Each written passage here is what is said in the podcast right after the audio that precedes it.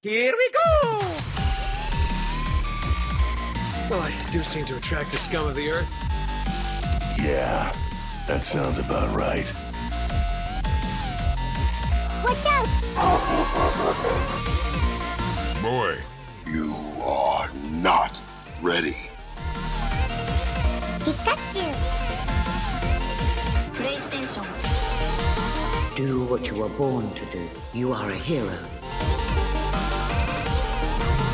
Finishing this fight.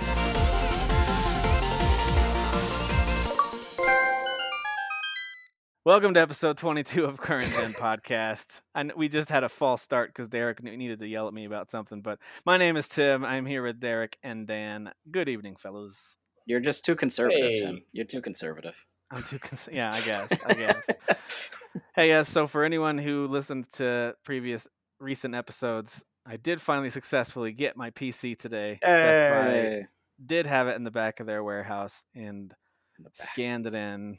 Whatever. Listen, it's it's COVID time. That's what everyone blames everything on. But I did go Karen on them a little bit to to finally talk to a manager who personally walked back there and confirmed it's in this load of items that has not been scanned in yet because we are understaffed and can't get to that yet. We have to do in-store customers first.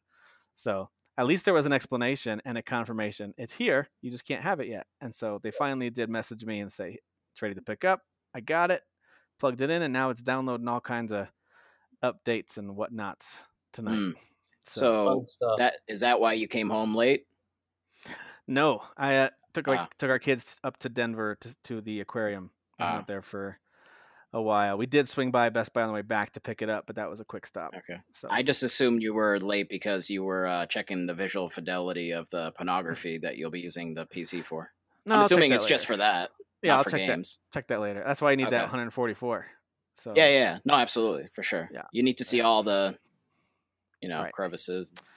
So for those of you PC gamers out there, uh, let me know what I should do first. What's the first game I should fire up? What should I play? Like right now, I'm thinking it's probably going to be like a Minecraft. sea, sea of Thieves or Gears Tactics. Those are some of the ones that popped up first. And I was like, sure, No. I'm, I'm going to play those. Let me No. download those.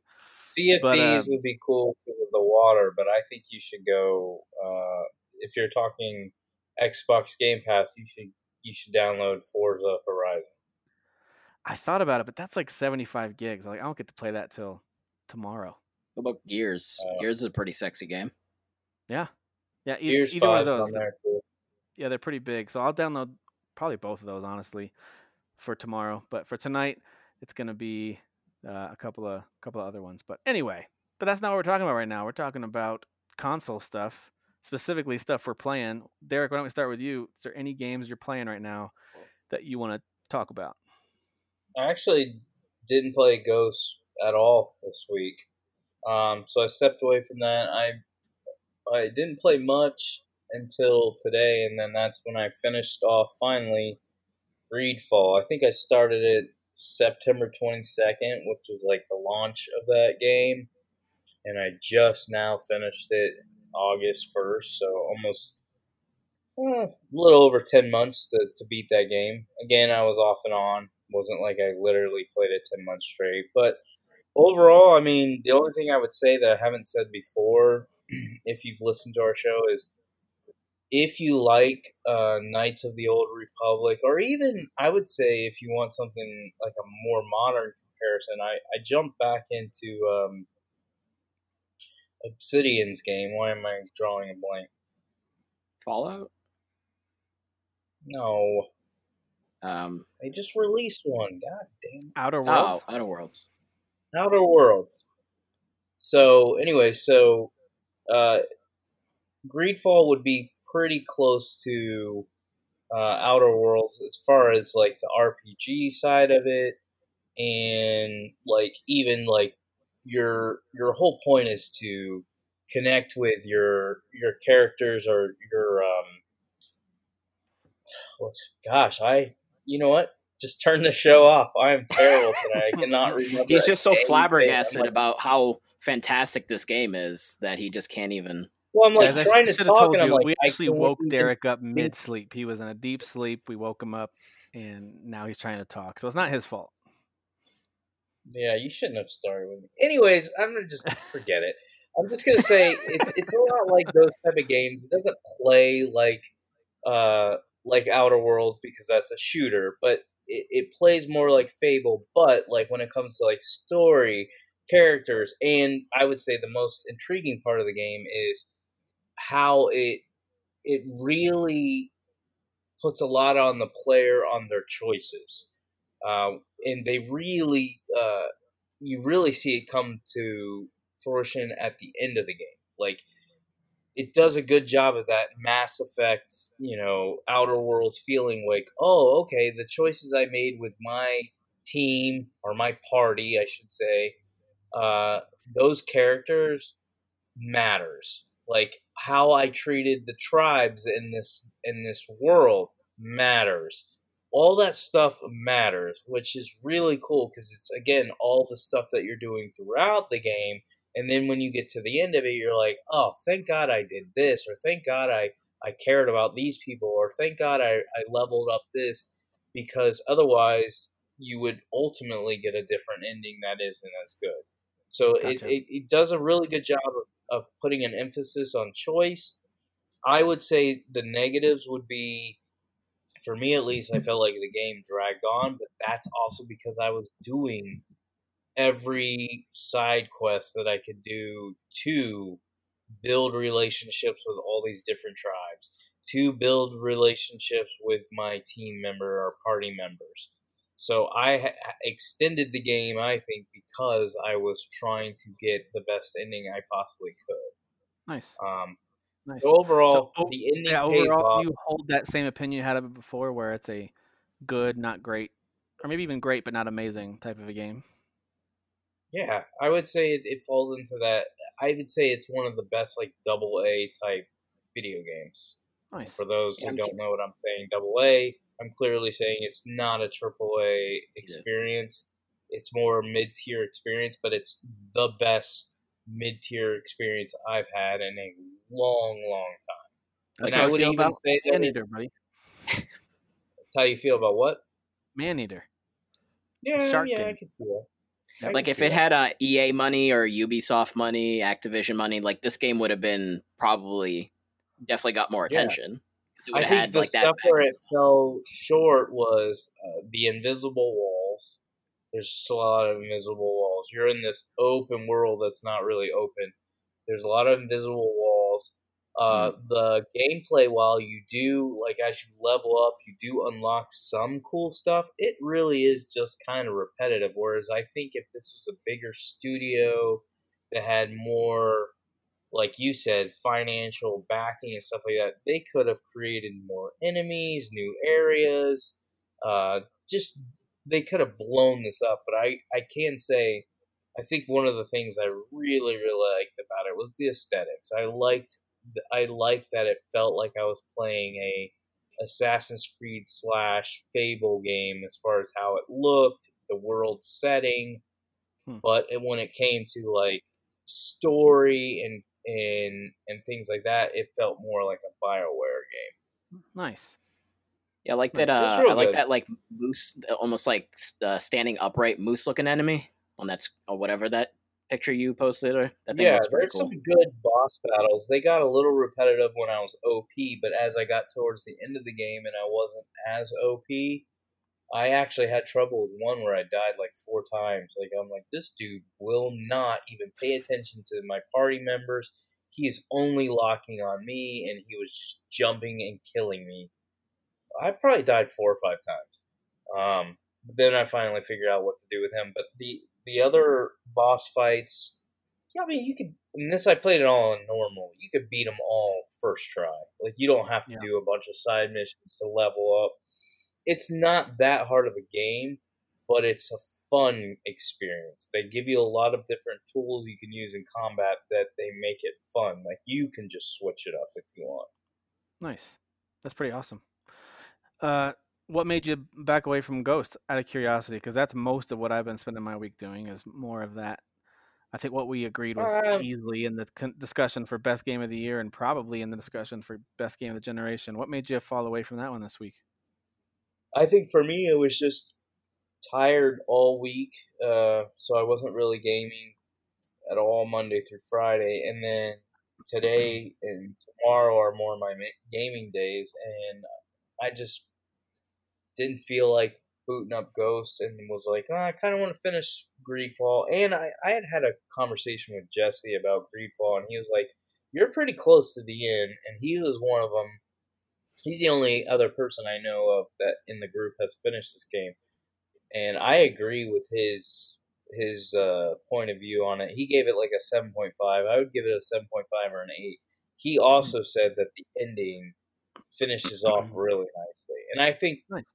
To be honest with you, while I think obviously all parts of a game matter, how a game ends really, really matters, especially when you're trying mm-hmm. to tell a story, and especially when you're trying to give the player choices.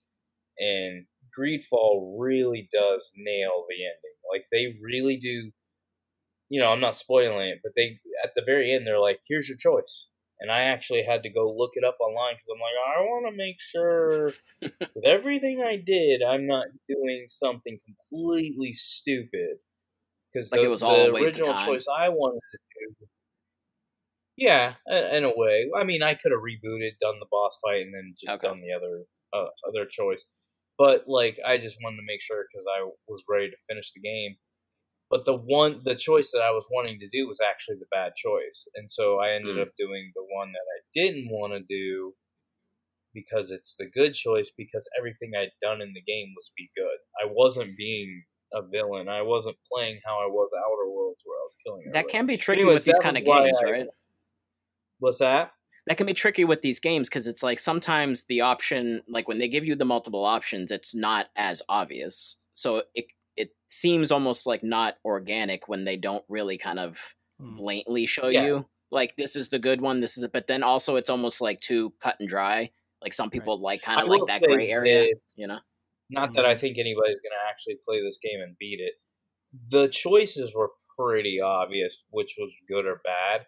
I just wanted to know if I chose to do what I wanted to do, which seemed like the bad choice, how impactful was it to basically the universe? Because that's what's cool about the game. At the end of the game is you're impacting like the entire island you're on, the island you- or the world you came from, and you're impacting like all your party members. So I wanted to know like, okay, how negative will it be on them? And then once I read, oh, okay, yeah, I don't want to do that to them. That's when I was like, all right, um, I'm gonna go ahead and do the good choice. So Yeah. that gives you kind of a clue without spoiling it. There's a huge impact. It's not just a, a you know the thing that they made fun of with Mass Effect Three, where they just changed the colors of the ending. Like there's legit hmm. like consequences to what you're doing or what they're asking you to do. Um, so again, it's hard to say with us about ready. What what we're three months away from going in the next gen. This is not a game you would play going in the next gen. So this is one of the reasons why I wanted to finish it and why I stopped playing. To answer Tim's question, why did you stop playing Ghost? I'm not done with Ghost. I just knew I was kind of towards the end of this game, and I wanted to get it done because I knew going into next gen, even though I'm playing on PC, so I'm playing it native 4K. It looks great, 60 frames per second, all that. But I know it's not a game I'm going to want to focus on as we get flooded with brand new games, especially Mhm. going into next gen. So I wanted to just finish this one because I already know it's a guarantee that I'm going to finish Ghost. Yeah. But that being said, I was kind of getting a little.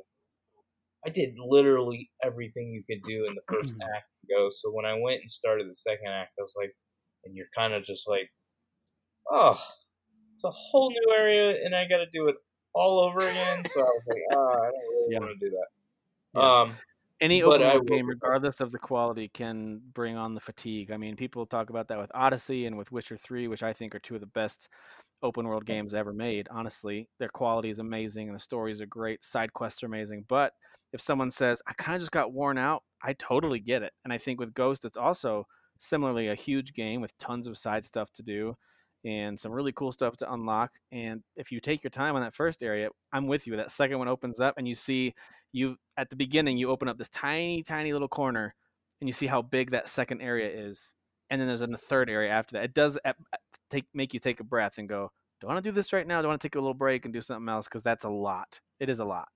Yeah. But but yeah, I've been I've been churning through. What about you, Dan? Are you still playing some Ghost? Yeah, so I'm I'm actually glad that you guys just left off with that. So for me, I am still in the first act. Um, and I've I've almost kind of been doing that thing that I don't want to do, and and now at this point, I'm like, I definitely don't like the open worlds that are sort of stuck in that way, which is like the check, you know, checking things off, the check Mm. boxes. So Mhm. I, I've kind of been going to certain. In, I've basically been choosing like I'm gonna go in this direction because that map is still all grayed out, or that Gotcha. area of the map is still grayed out. do you set um, pins and then just kind of go to them?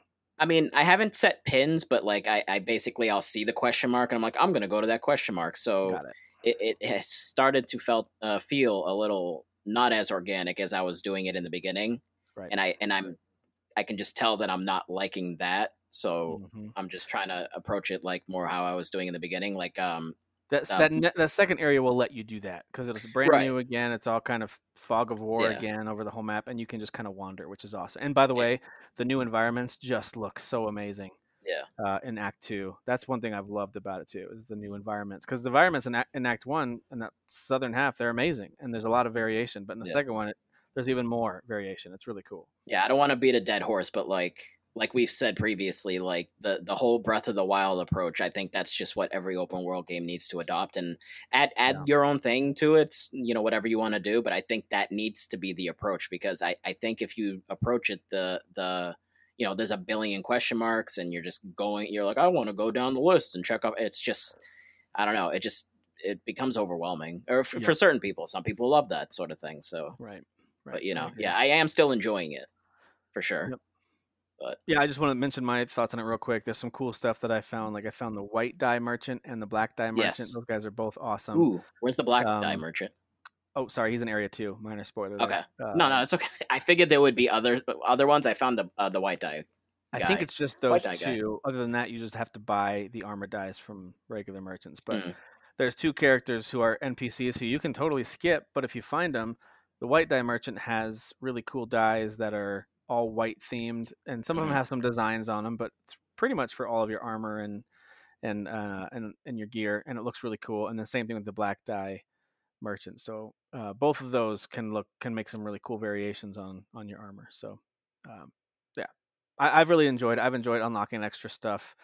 Um, I'm still hit or miss with my standoffs. I've, I would say I'm probably like a two thirds of the time successful, and I don't know. Like I just have to really sit up and focus because those guys will Oh, like the fake outs. fakes. Well, you know who gets me now is there, there's a new, and I won't say who it is because it is spoilery, but there is a a new, um, I was gonna say set of enemies, but they're kind of like a new faction of enemies in Area Okay. Two that you now have to face, and they're just faster and a little more, a little smoother than the than the standard warriors that you face off that are a little more obvious, like rah, like they're a little yeah, more yeah. obvious. These guys are much more subtle, and it's a little Hmm. harder to to spot their their movement. Anyway, I'm loving it. Dan, what else are you playing besides Ghost? Anything? Uh, well, uh, Derek, prepare because I know you'd be most excited for this. Uh, Story of Seasons: Friends of Mineral Town. Wow. Uh, it's actually a Harvest Moon game, and it's actually a remake of uh, uh, Game Boy Advance Harvest Moon, but they don't call them Harvest Moon any- uh, here anymore because I guess that developer started like the separate series, which is Story of Seasons, and yeah, I feel like The publisher one that you and owns Harvest Moon, the name? together.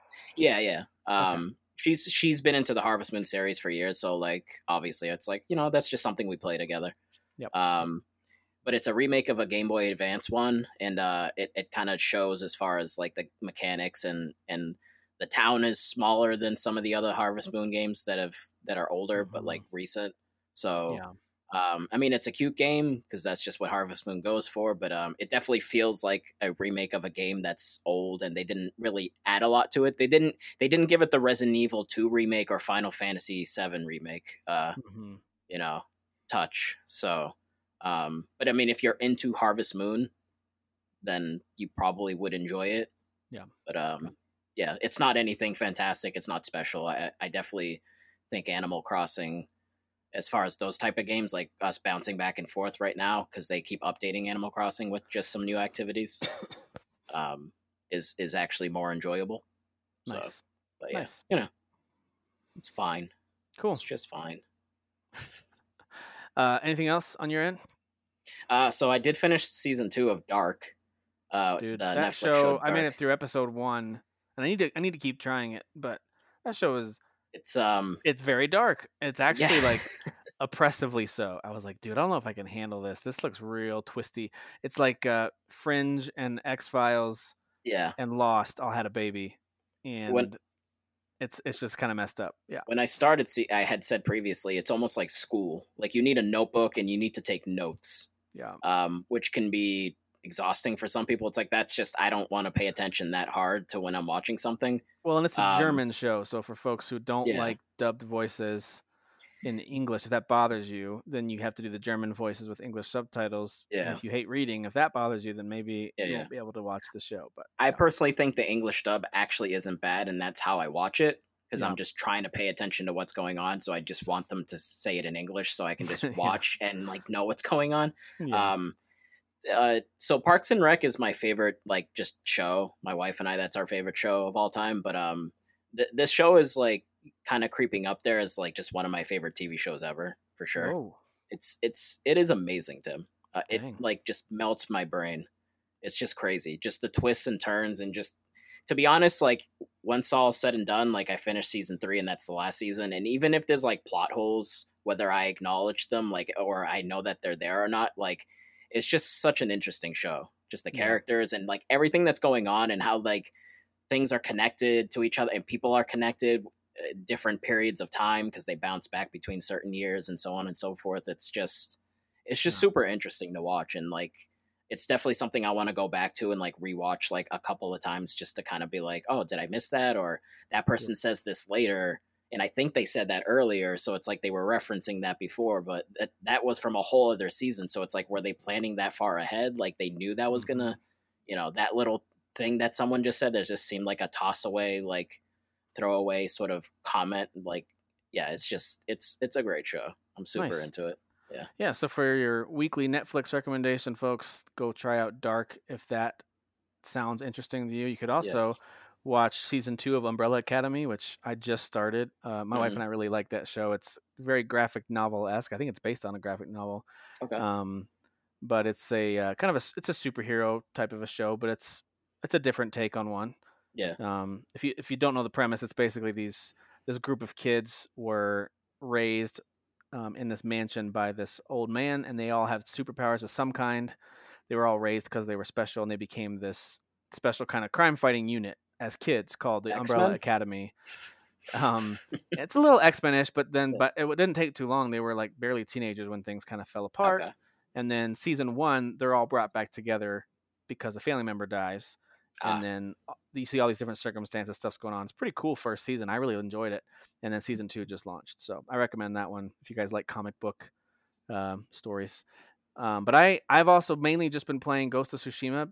Tried a few other games here and there. Played on the Switch some stuff. Played, you know, some um, uh, some Sea of Thieves with my son one time this week. But really, it's been a week of just trying to stay alive. I had to get COVID tested this week because I had some fever and headache and fatigue. I had like th- three of the many symptoms that come with COVID. Thankfully, came back negative. Did Good. not have it. Um, but yeah, that was that was pretty crazy. I never had gotten had wait had to wait in line in my car to do a drive through tent. And once you give them any information, then you pull up. They say put it in park. You have to turn your car off, leave your window down, and lean back, and then they bring this swab and just shove it way up your nose as Yep. far as they can. And They molested your nose. yeah, it was just, just weird. It was just it- felt very strange. Like the whole idea of having this big tent set up in a parking lot and we're all waiting in line like Yeah. sheep. I, was just very strange. It's very Um, uh, you know, like post. It's just very post-apocalyptic. You know, it like very end of the 28 days later. Yeah. Yeah, like yeah, I was waiting Yeah. to see someone jump out of their car and start eating someone else. yeah, Last that- of Us. yeah, I had that had a weird feeling to it. But Yeah, yeah. anyway, thankful. I'm very thankful that I'm okay and that my family's okay. My kids, Good. my boys, all four of my boys are heading off to camp this week. They wouldn't have been able to go if I had tested positive. They would have had to stay home. So Yeah, I mean, you sound news. like you're pretty much like way better. Yeah, like yeah. My better, my so. throat's a little raspy and I cough every once in a while. Sorry, you've heard me a couple times already, but um, other than that, I'm I'm back to normal. So that is that is good. So hey, listen, there's something that popped up this week that I thought we could talk about. Might not take more than five minutes, but I'm curious what you guys think. Um, I think it came up as a joke post by our buddy Kyle Neely, but I think there was also some truth to it as well, and that is, what's the point of a ten point scale when you really only use the top five points in that scale? Mm. And I was like, well, that's not true. And then I look and I think about it, and pretty quickly I'd come around to agree with it. And that's like, who who gives things a four? How many Mm. people throw roll out a two? Um, and every once in a while, you'll see a really bad game, and it almost feels like a joke. Like, what low score can I give this? That would be funny. I'll give it a two point one. Like, what does that even mean? Yeah. So if if it's if it's that kind of scale where you that's a that's a hundred point scale, right? If it's if you have the first decimal point. So what's the point of a ten point scale, especially a hundred point scale, if you're really only gonna if it's not a great game, you're gonna give it a five or a six, and then you know average is seven, good is eight, great is nine, amazing is ten. Like that's usually how folks think about it. I think. So what do you guys think about that ten point or even hundred point scale? Is it helpful to you at all? Do you think it's kind of a waste of time, or what? What do you think about the hundred points or even ten point scale? Derek, let's start with you. What do you think about the rating Well- scale that's out there these days?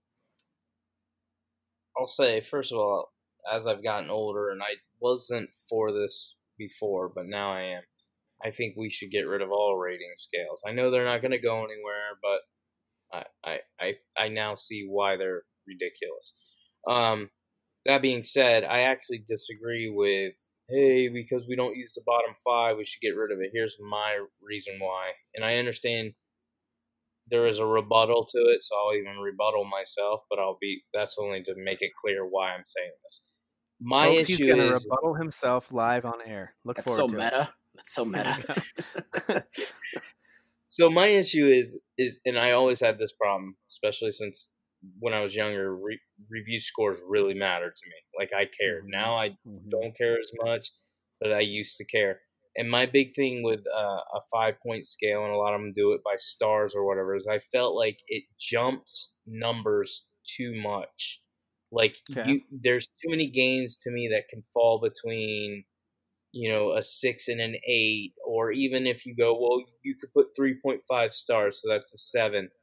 But what about a seven point five? That type of stuff. Like those numbers get lost. Like for instance, Greedfall is a great example. I feel like a seven's too low, and that would hurt a game like that because it isn't a overly hyped AAA game.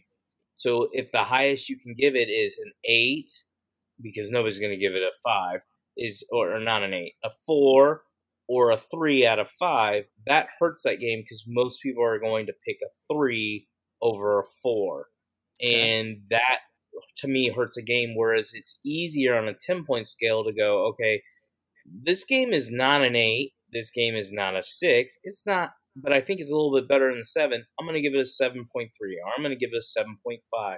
So while it's not a big deal to bigger games, some of these smaller games that need those little jump ups on their Metacritic and stuff like that, I think it's easier to score it with a 10 point scale where it's clear to, and let's be honest, this isn't me being like a prick. Like, come on, we've experienced the internet and social media enough to know there's a lot of idiots in gaming groups. Like they literally don't Well, think at all. So if you if you just place a number on something, that's all they see and that's what they'll go and they'll jump on anything.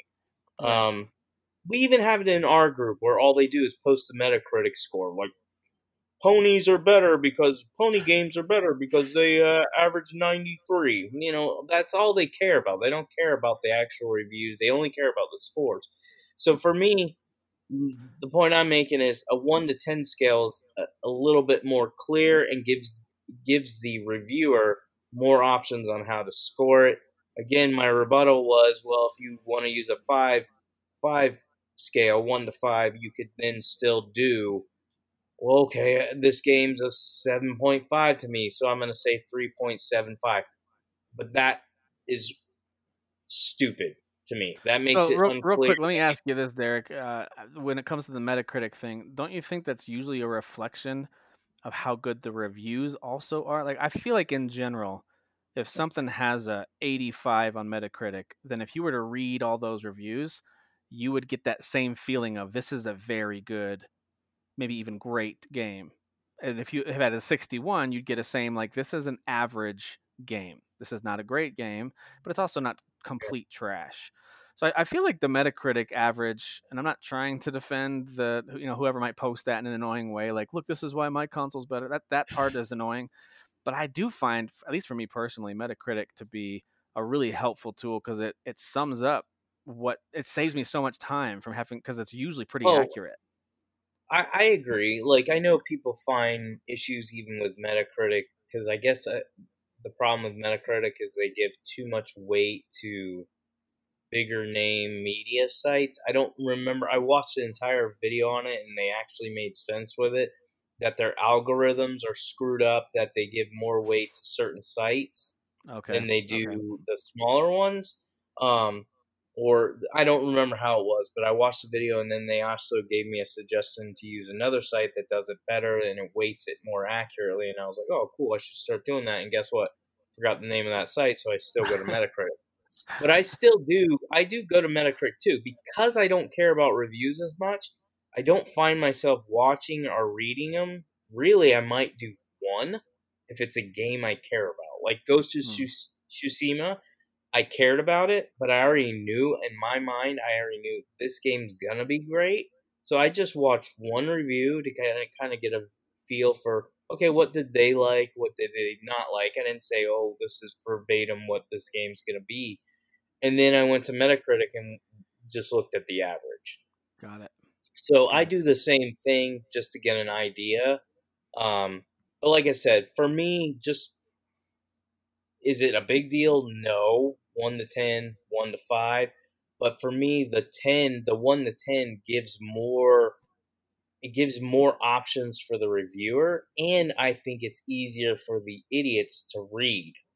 But don't you think? And I want to, I want to get Dan your, your thoughts on this too. So I don't want to skip over your thoughts on it. But Derek, don't you think that doubling the options is the problem? Because it goes from being like, well, it's not as bad as a three. If three is average and four is great, then it's it's in between there, and they don't have a place to put that. Okay, then maybe they need two or three more points to work from. Maybe they need a seven point scale. I feel like the 10 point scale, doubling it, now gives them a bottom four at least that are completely useless. Like those numbers make no sense on the scale anymore. Because it's like like what's underneath five? Is it bad, really bad, horribly bad, painful to play? Like what are those how do you translate those into well, descriptions? because I think with the ten point scale, which obviously can be scaled to hundred easily, um, it takes you back to like grade schools. We're all about percentages. I mean, That's what I was going to compare it to, right? hmm yeah, like hey, this guy's a good uh, basketball player because he shoots fifty six percent from the field.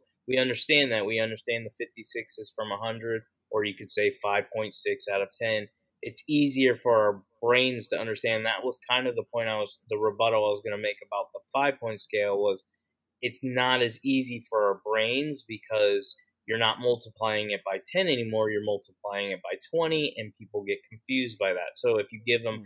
also it's a little off-putting if somebody gives a score of 3.75 so i understand the the perspective of well the one through well essentially honestly the one through five is pointless. It is. you and it's back to what you said with grade school because if, if you fail i don't know about you guys but for us i think it was 60 somewhere in the six, low 60s something like that was, under was an f. 64 was an f yeah. So if you got a 60% and if you got a 0% that's still an f. Both of those are an f. And Mhm. so what's what's interesting to me is that i think a 10 point scale or 100 point scale takes us back to grade school era where if it's below a six, it's a complete fail. There's no room for like, hey, this is actually this wasn't total garbage. It's just not great. So my total score, when it all rounds out, it's going to be a 5.5 or whatever. If you look at it from a sports point of view, 55%, that's actually fine. That's it's it's about uh, you know average. If you look at it from a schooling point of view, actually it's better than average for sports. If from but from a schooling point of view, that's might as well be a zero. 5.5 might as well just be a zero. And that's my issue that I take with the 1 through 10 scale is that it takes us back to to the grade school era of things a little bit. But Dan Yeah, Dan chime in on this real quick. I want to hear your thoughts on the 1 through 10. Do you have an opinion on this or it's not that important to you? Um, so I I think if you're going to do scores, I think the 20 point scale is the best one. if you're going to do it because then you get the point fives because you don't want to overcomplicate it but you don't want it to be overly simple as well So you can't do like point four. You can only yeah do because that's just that's just Okay. dumb. How, how do you how do you say like how do you write a review and and then be like point you know 8.3 it's like what but what? Like what why didn't you give it the extra point two? Like what made it not have the extra point two to just make it I think 8.5 I think if they have a formula that makes sense, like hey, if they have this element and it does it well, then it gets this. Like But if that they have just some seems kind so of nitpicky. formula, then it makes sense. But if Yeah. they don't have that, then I'm with you. Like why eight point four instead of eight point two? What's the, what's the, I, I hear you. Yeah. but I think I think that's why. So I started by saying I think if you're going to do scores, then that's the best because like I think if you get too into the weeds with it, then that's you're just giving more ammunition to like Derek was saying, all the morons on the internet that just like see a number and they just automatically start jumping to conclusions, which is what a lot of them do. Um, Which is why I also agree that scores should just get thrown right out the window because the hmm. bottom line is a lot of people do just scroll down, look at the number, and they just start like you know cheering like, "Oh, my my PlayStation exclusive so much better than yours." Blah blah blah. It's like eh, no one's reading the words, right? Uh, That's for, true. for the most but, part, I mean, here, here's my here's my thing. As in this day and age, we want to know at its core, is this good or not? And, I, and on and on what scale of good is it? Is it game of the year good, or is it like this? Hey, this is worth grabbing on sale good, or is it this is worth renting good, or is it this is garbage? Don't ever like. People want to know if it's good or not, and the best way we've learned to communicate that quickly and efficiently is through a number. And so that's why I think it does make sense to have some kind of score. So why I don't think numbers should be there anymore is because I think there's something that's better than numbers, and I think that's video reviews. I Okay. think really at the end of the day, you're playing a video game, you're seeing it with your eyes, you're holding a controller in your hand, you're playing it. So no one wants to read words anymore, really. Um, they just want to look at a number. But why not actually just like watch somebody talk over playing a game and see what the game is actually like? Okay. and decide if that's a game that you want to play or not. I mean, really, at the end of the day, you still need to buy the game to really know for sure if you're going to like it. Yep. But like, we're all just visual creatures. You want to see the, when it comes to video games, you want to see what it looks like. You, you get so pumped when you see that trailer and. Like how I was saying with the Xbox showcase, I was like, they didn't really show a lot of gameplay. So, like, even though I was like, this was still a cool presentation, they showed a lot of great things. Like, I didn't get to see what the games looked like because that's really, at the end of the day, what's the most important to me. Oh, and hey, a little side note: I did go back and kind of scrub through both presentations. Mhm. Sony's done some kind of mind trick on all of us. They didn't have a ton of gameplay either. It was amazing to me that everyone talked about it as if they did. They didn't have that much, but anyway, we can go on. Uh, they- did. They didn't have that much, but most of their games that they showed did have gameplay. It had what looked like gameplay, but we have no idea if that was actual gameplay. I I don't know, Tim. I mean, we can discuss that I in know. another I'm time. just saying they did. They did some kind of mind trick on us that was like we showed almost all gameplay, and Xbox really, showed what could have been. really a game. mind trick. It's just a bunch of ponies. That's Yeah, that's all okay, really. This is Okay. a video game podcast, not a equestrian podcast, all right? Yeah, you're right. Yeah, Um, you're right. so, Uh, yeah. Really, so so, here's that here's the at the core of it. I want to know Yeah. if a game is good or not. And this, let's just say I'm on the eShop, or you know now I'll be on the Steam store or something like that, and I'll see games on sale, and Mhm. I just want a quick: is this game good or not? I don't necessarily want to go to a YouTube channel and watch a review.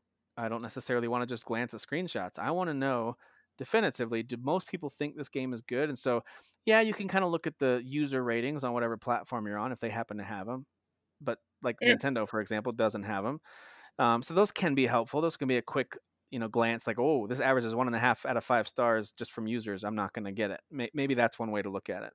Um, but on the other hand i still like to know definitively from those who do this for a living and those who get early access to it and float out their opinion I, that's why I like things like Metacritic. I, I honestly I go there a lot when I'm scrolling through the eShop and I see some game that the cover art looks cool, the screenshots and the descriptions sound interesting. It's on sale for like two ninety nine. I'm like, it's only three bucks. I could just spend it, but the problem is I would do that on so many games it would add up real fast if I did Yeah. it that way. So I just do a quick Metacritic search to see. Oh, look at that! It's like it's a 78 All right, I'm gonna go ahead and grab it because Here's the thing, though, Tim. You're a mature and intelligent individual. All right.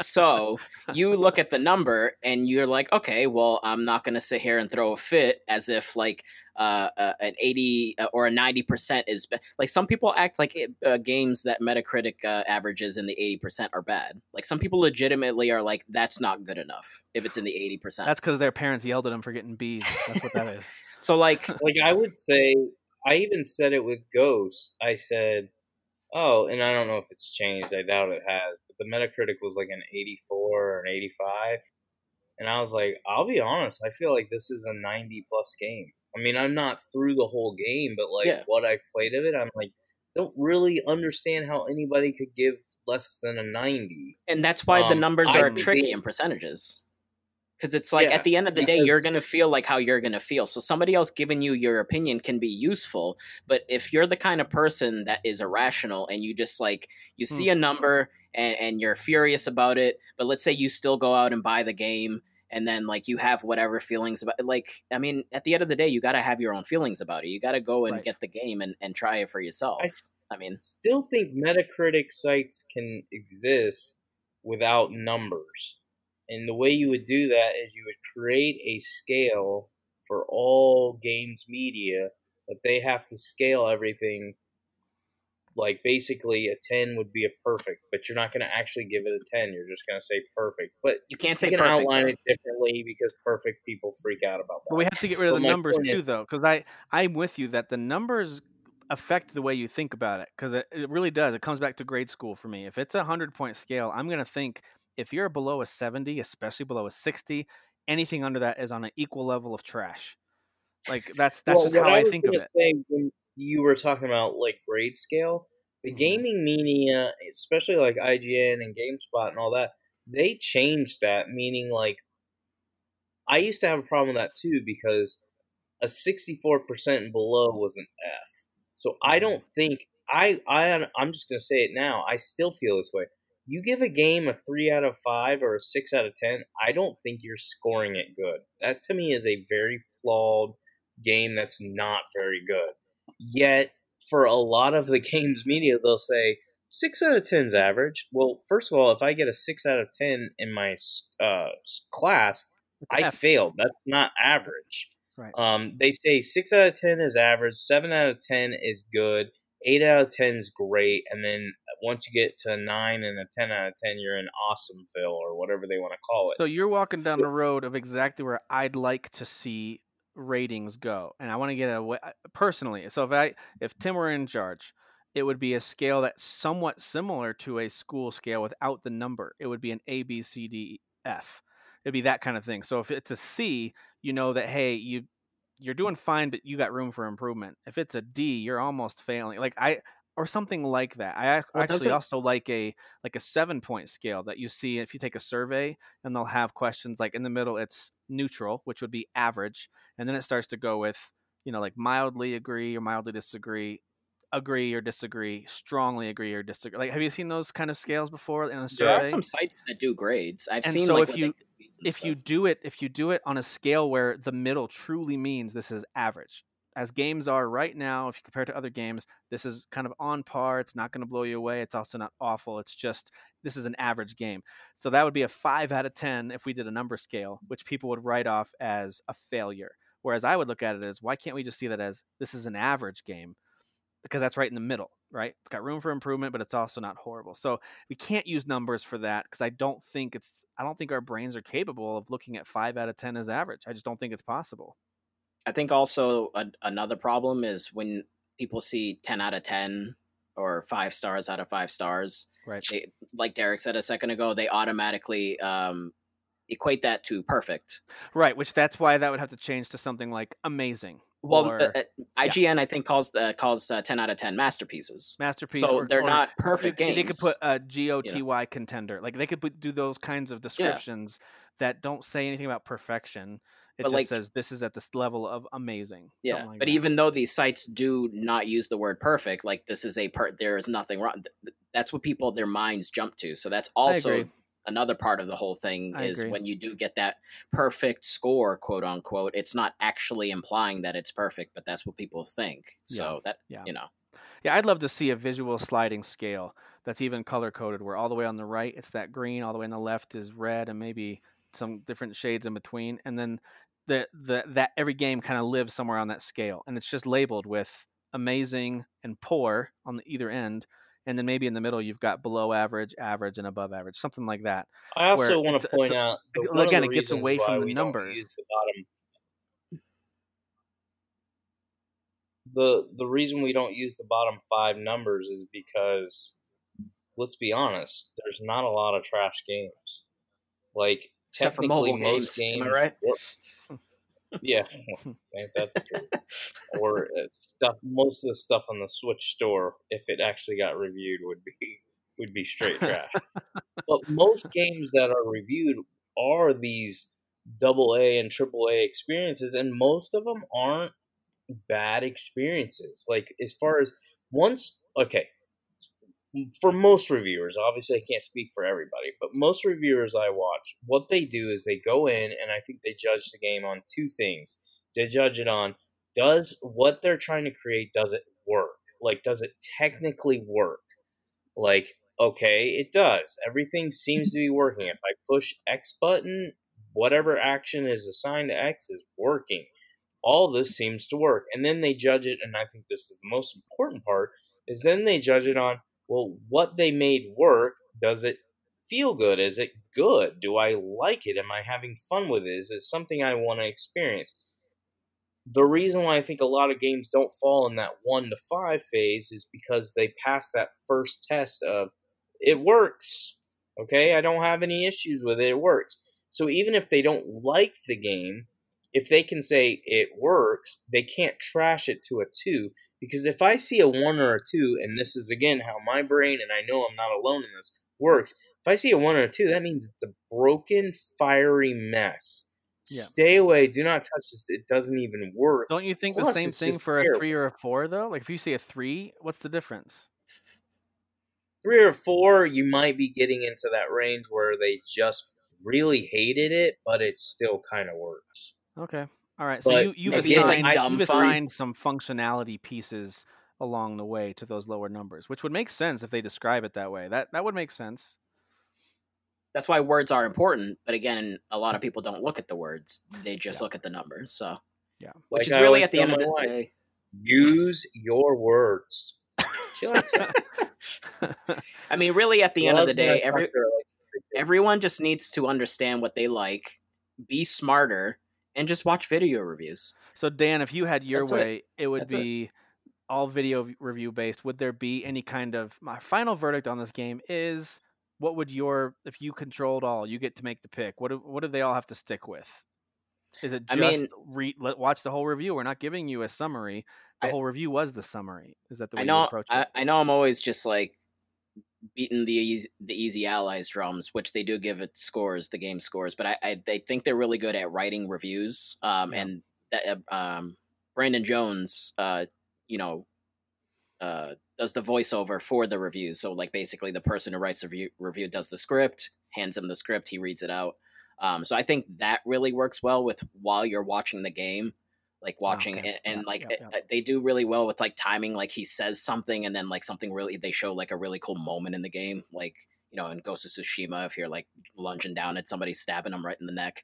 Um, just I, I think it's more interesting. You're getting a, a visual aspect. You're also getting somebody actually telling you about the game. They're, This is like- why I love that YouTube channel Switch Up. If it comes to all Nintendo games, if you're curious, they've done a lot of reviews on ma- major and obscure games. Yeah. Uh, I highly recommend those guys because they do exactly what you're talking about. They'll Yeah. play the game and talk about it while they play it, and Yeah. that helps me a lot because not only and they do reviews that they score different aspects of the game and then give it a cumulative score. So It- whether you love or hate their rating system, you still are hearing them describe it while they play it, which is Yeah. awesome. it's almost like to me like if I was um if I was just like hanging out with a buddy and I was like, oh, I just got this new game. You want to check it out? And then you pop it in and you're playing it, and like he's like, oh, that's pretty sweet, and you're like just kind of talking and like you're showing him things. It's almost kind of like that. It just it feels like almost more organic and natural, you know. It's almost like you're just listening to a buddy kind of explain a game to you, and you're watching it happening, and you're like, oh, that does look really cool. I'm gonna buy this. So So you for know? me, it'd be more of a descriptive uh, score or rating of some kind, whether it's a letter grade, although I don't think those are quite complete enough. I'd like something in the seven, something in the seven or so range of seven different descriptors that starts at poor and ends at amazing, and then it has some things along the way like average, above average, great, amazing, something like that. So that way there's some clear delineation. Like that that'd be my preference, but everyone have to stick to it because that doesn't translate well to other numbered systems. Derek, last thought from you. What would you pick if you got to decide how everyone must now rate games? Would they rate them at all, and what system would you have them use? I, I kind of like the I think is it's the ACG guy. He does not use a number system. Um, he his reviews are very long winded, fifteen to twenty minutes. So he covers every aspect. He'll go over the little details, you know, um, sound, acting, story, all that, and then his end game is that he basically reviews it reviews it by saying, "Should you buy this day one? Should you wait for a sale?" Or should you rent it or never buy it? And those are Yeah. his three basically categories. And I I've like seen that that before, because- the skip, rent, or buy type approach. I've seen that. and going back to what Dan's saying, as you watch him and you listen to him, when he gets to that end, you pretty much already know what he's gonna Yeah. say Yeah. because I'm I'm all in, or I hate this. Yep. yeah, he's fully fleshed out what he's saying. Sometimes he's surprised me honestly, but when he says buy it day one, he's now backed it up with what? But you have no idea if it's a ten to him or an eight. He could be telling you to buy a day one that he thought was an eight. You don't know, and it doesn't matter. And you can do a Metacritic on it because, uh, again, if everybody was on the same system, I know, again, Metacritic can't control this, but if everybody aligned and got on the same system and said, we're just going to score it with whether you should buy this day one, whether you should wait for sale, or whether you should stay away from it completely and then just do video reviews. You can do written reviews, it's fine. People do like to read them, but video reviews are more popular. hmm Um, and if you did that, that to me is more effective, and you can still have your algorithm average of well, eighty si- or hundred sites reviewed this game. Eighty of them told me to buy it day one. Ten of them told me to buy it or to buy it on sale, and ten of them said don't touch it. Yeah. Boom! There's your percentage. You know, one other one Overall, that I it's a buy day one other one that I me- meant to mention but I forgot was I've always been a fan of Rotten Tomatoes because they take reviews and it'll be either marked as a fresh or rotten review. So even if you give it like a hey this is an above average, you're generally counted as that's a fresh review. You, overall you liked it. And so there's Mhm. really just two sides of the coin. Would you say this is overall something that was good and you recommend anywhere on that scale or not good and you don't recommend anywhere on that scale? And then they give you that percentage. And i know that's a little bit uh simplify oversimplifying in some cases but i really like that. That's another way of seeing hey overall everyone who's reviewed this game whatever scale they use this percentage had an overall overall positive review or an overall negative review. So i like that too but that could that could be something beneficial as well but At All the right. end of the day, really, people should be finding guys that they trust. I mean, and then if you yeah, watch us enough, if you watch us enough, I think you can kind of trust some of our taste, and you can get an idea of how we feel about stuff. Like I'll score stuff, but for the most part, the score is irrelevant. Like I don't even put a lot of thought into it. I'm more about trying to tell you what's good and bad about it in my experience. Yep. But what I was gonna say is just find guys, even for me, I trust the ACG guy for the most part. Most IGN reviewers, I still trust them, although I am starting to fade on that. But Yeah. they're, I do not trust GameSpot at all, and I don't think it's. Uh, Dude, it's a they're one all over the place they're hard to trust Mhm. Well, it- it's a for me that company, and it's been like this for ten years now.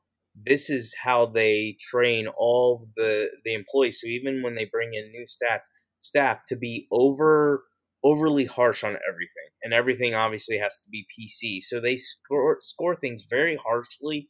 Like you have to do something brand new on every game, and I don't appreciate that or care about that. But guess what?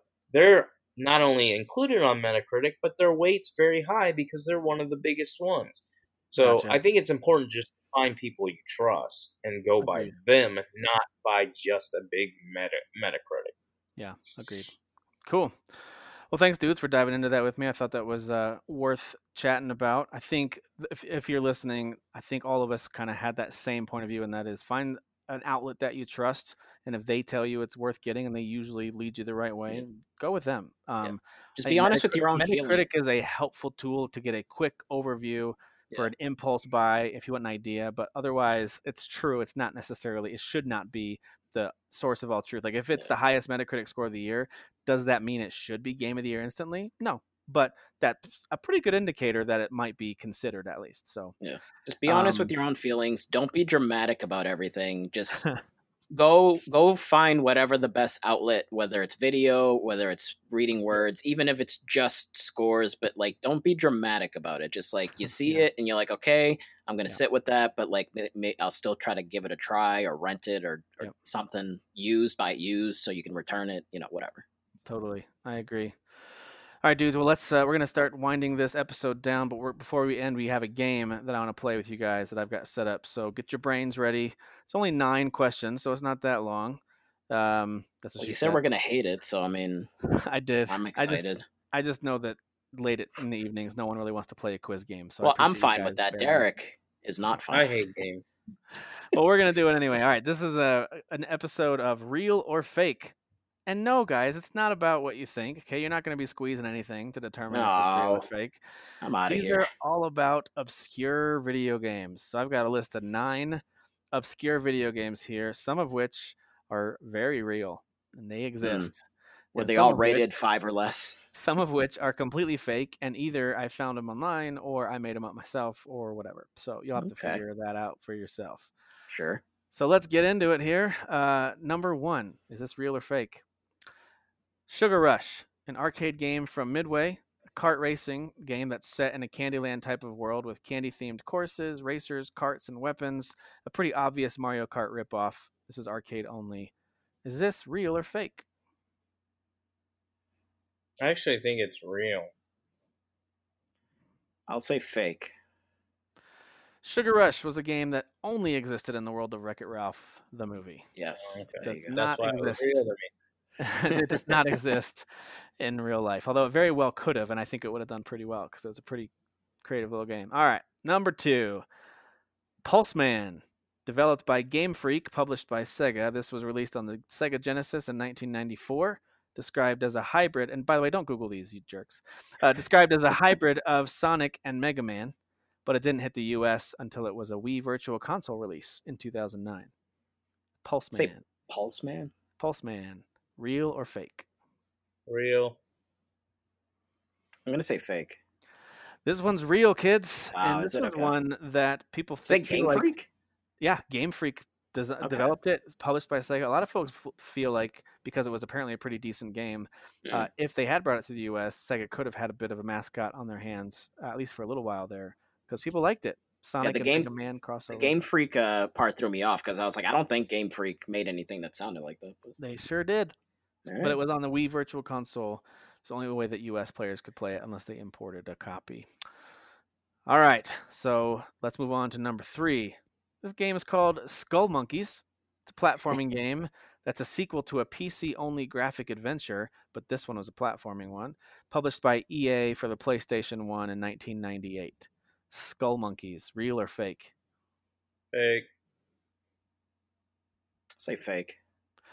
This one's real, kids. Ah, It is a real Monkeys. game, and it has one of the worst cover arts ever. It's funny people talk about like, remember the good old days of cover art? Yeah, I also remember the PlayStation One and N64 days of some of that cover art.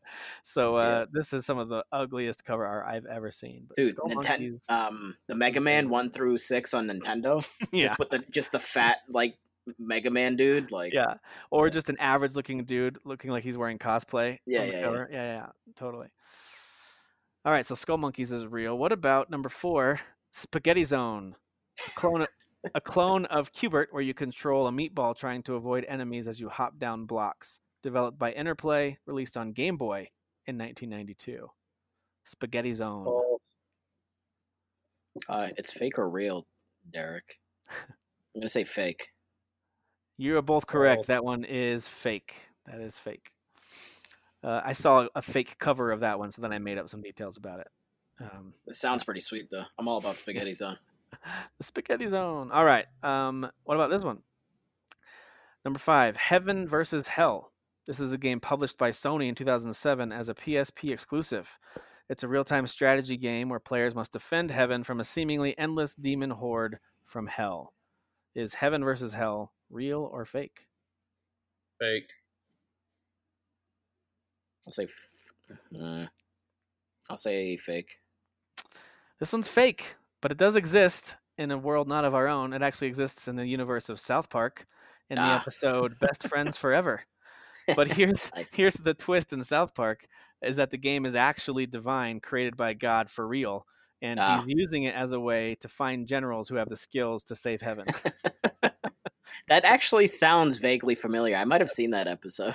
Yeah, it's an old South Park episode called Best Yeah. Friends Forever. So I couldn't resist that one. That Doesn't Kenny get all up in that? That's Yeah. one of the episodes he died, and then he's up there like as a general. Okay, yeah, I, th- I think I remember that one. Yeah. Absolutely. All right, number six, War of the Monsters. It's a two to four player fighting game where players control large monsters in destructible city environments. Published by Capcom for the PS2 in 2003. Uh, side note: You can't use any actual licensed monsters, so any of their names were actually changed. Kind of like when they had football games that couldn't use real NFL teams, and it'd be like Mm. the San Francisco football team or whatever. um, so anyway, That's ridiculous. no, no licensed monsters in this War of the Monsters game. Is that real or fake? Fake. Uh, that one's real. That one is real. Came out on the PS2 in 2003. I actually knew that one. Uh, like for example, instead of King Kong, the the giant monkey character is uh, gorilla character is like Ringor or something like that. Like his name is just a, a not a King Kong name. So anyway, Sure. but you know who it's supposed to be. All right, number seven, Starfighter, a space uh, combat game. That's an arcade only space combat game inspired the last Starfighter movie, and it was published by Atari in 1983. Starfighter, real or fake? Real. I think that one's real. That one's fake, but they Ah. did they did use a fake version of it in the movie where they actually Okay. did use that to recruit starfighters for the last Okay. Starfighter. Yeah. There's something that sounds. I think there's something titled very similar to that, and that's what I was thinking of. But Yeah. That is that one's not real. All right, number eight. We're almost done. Number eight. Uh, thank you for playing along. By the way, this stuff was pretty fun for me. Uh, Uniracers. This one's published by Nintendo in 1994 for the Super Nintendo. It's a 2D racing game with riderless unicycles doing stunts for speed boosts as they race to the finish line. Is Uniracers real or fake? Fake. I'll say real. Real. Uniracers is Yeah. real. yeah. Um, I actually remember playing that game. My brother and I played that when we first got our Super Nintendo, and we were like, "What should we play?" And that was one that just happened to be at um, was it Hollywood Video? You know, one of those old rental places Yeah, where yeah. you're looking at the cases. Yep. So Yep. anyway, I remember Uniracers. All right, last one, Space Giraffe, a 2007 Xbox 360 game from Llamasoft. Why wasn't it called Llama or uh, Space Llama? I don't know Yeah. um, arcade style space shooter with psychedelic visuals and crazy music and um, it's kind of like a fixed position arcade style shooter called space giraffe is that real or fake Fake to me, but I've been wrong about 90% of them. I want it to be real, but I'm gonna say fake. that is super real and you can Oh, go is it? download it? right now it's actually available on xbox All one right. as well Be right back. yeah yeah yeah space giraffe was very real That's so there pretty you sweet. go there's our nine games we had one two three four fakes in there and then five reals there's some really obscure games out I there I did not folks. keep track, but I think I beat you, Dirk. So Uh, Suck yeah, because I missed like the last four. So there you go. There's our there's our most recent edition of Real or Fake. Thanks for playing. All right, let's wrap things up with any headlines. I actually don't have any headlines for Nintendo, but again, I was in and out of the world of consciousness this week being sick. So if I've missed something, I apologize to everyone. For the most part, Nintendo only talks about Animal Crossing these days. Mm. So hopefully someday they'll come out and start saying some other more exciting things for the fall. But so far, I have not seen anything significant. can I throw out Um, the uh, that update for Animal Crossing? Sure. Sure. So it already went into effect. Uh, so fireworks shows on Sundays apparently. Um, you can customize your own fireworks, so that's pretty cool. Um, and also there's a there's a whole dream uh thing now where so you can visit people's islands, obviously.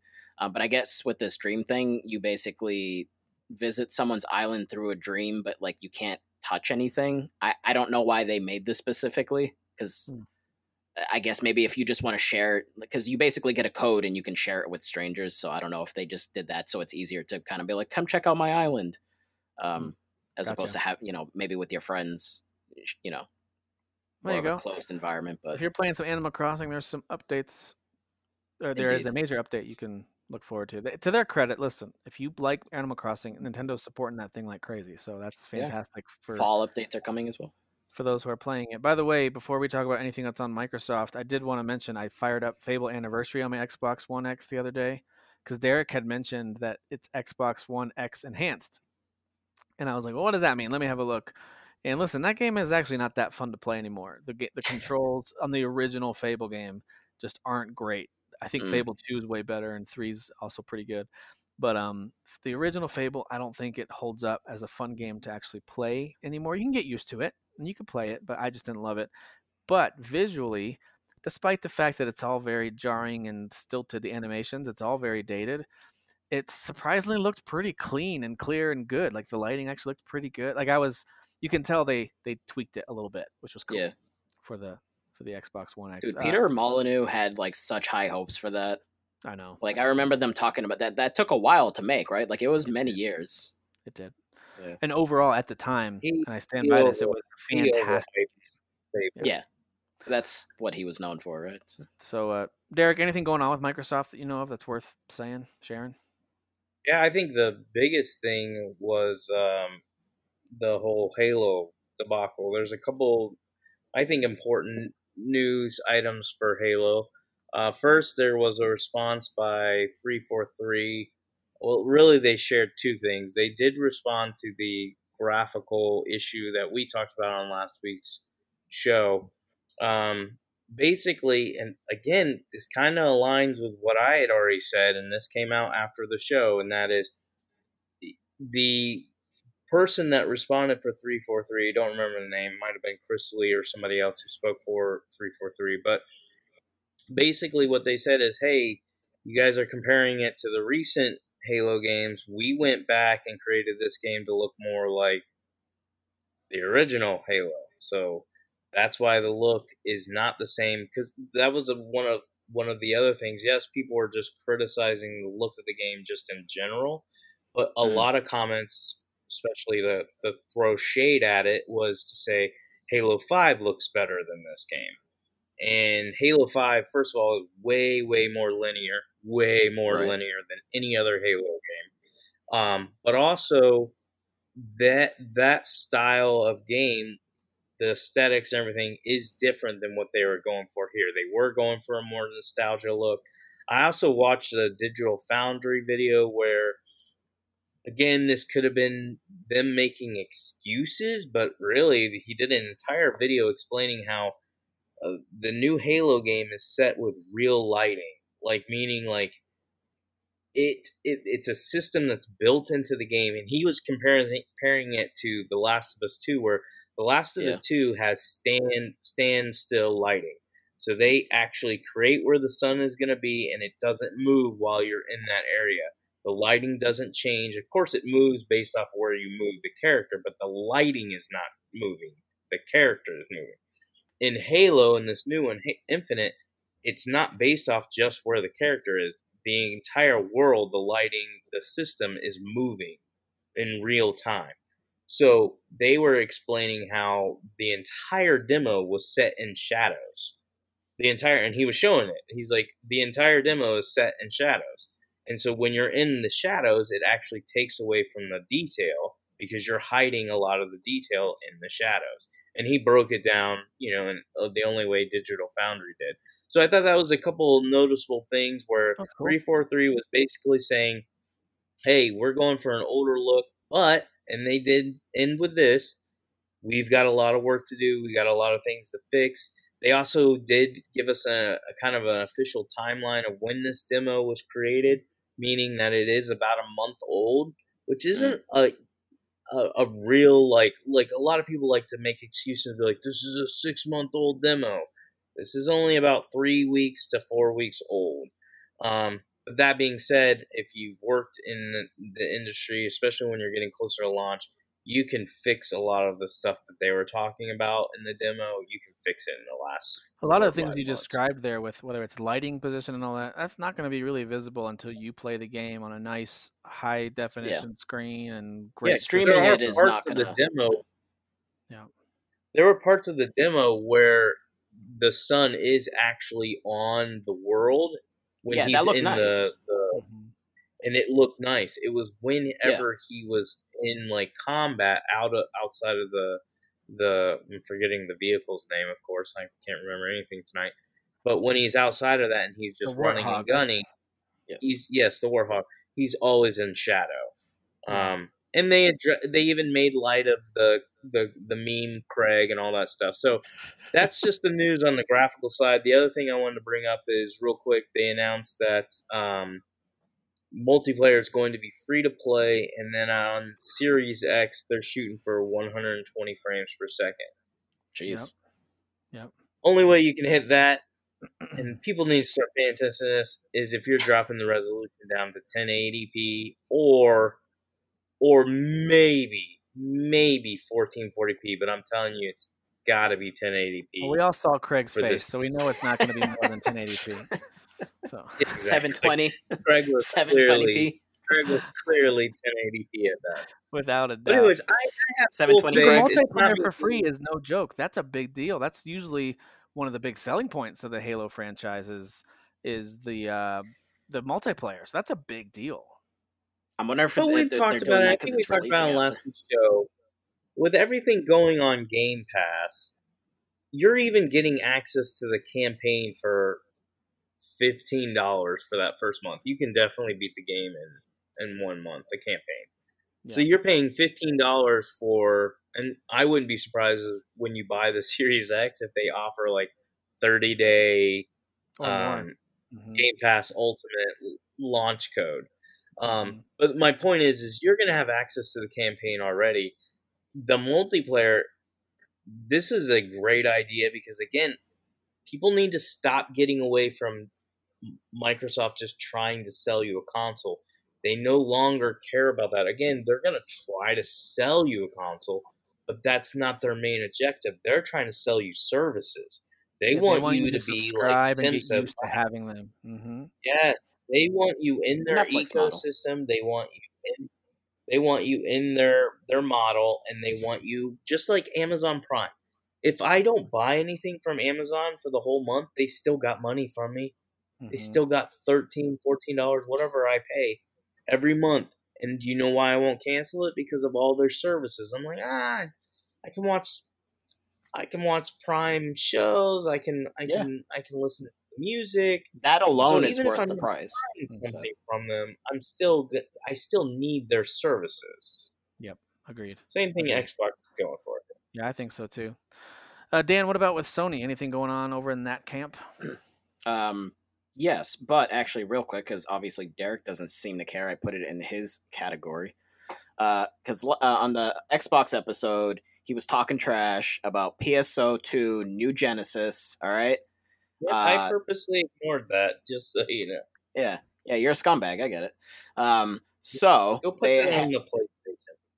Well, I'm not going to because they showed it at the Xbox showing. You you dummy.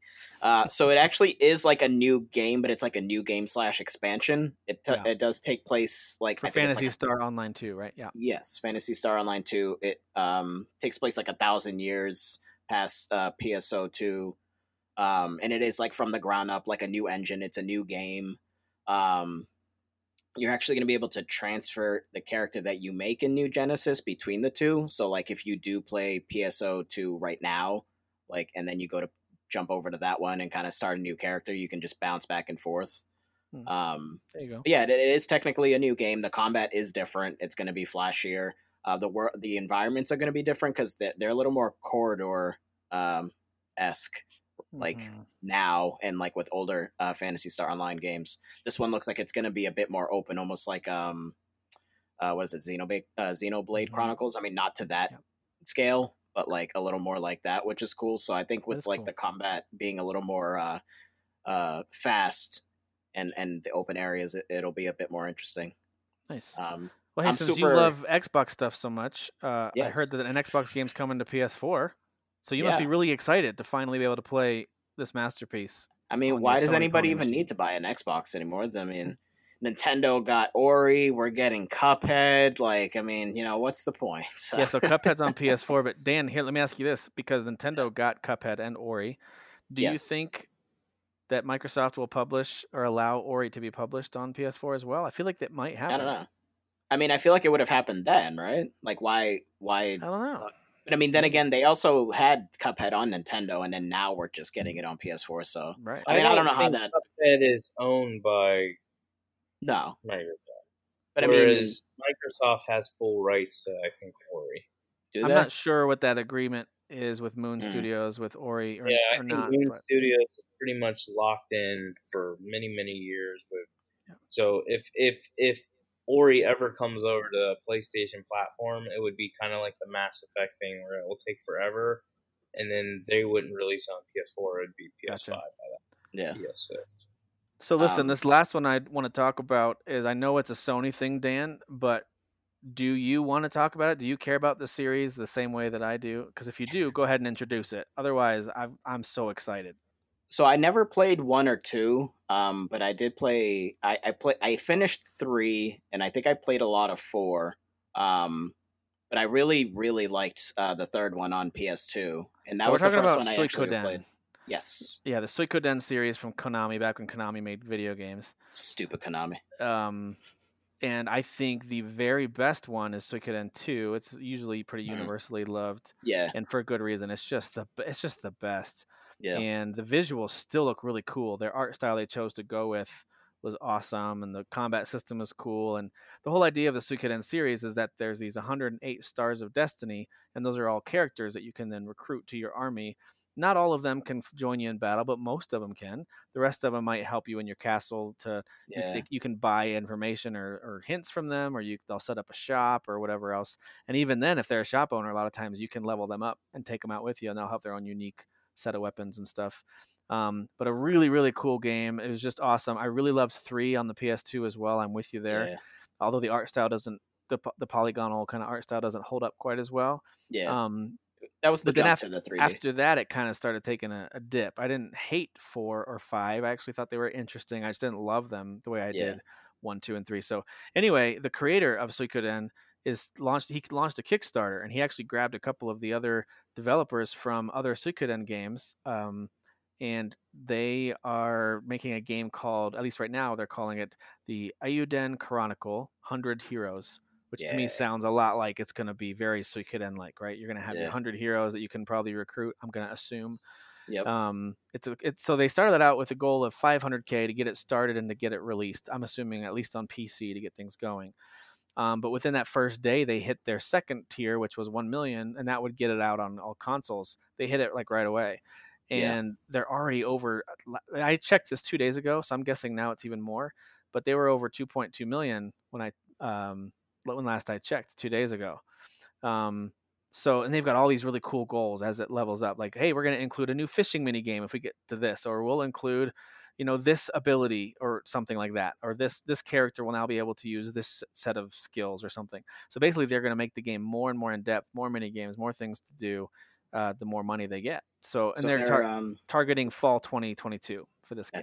It's too long of a wait. Unfair. Hmm. Uh, so what are they? Three days in now, or if it starts at the 30 day mark, and they have uh, 2.5 million.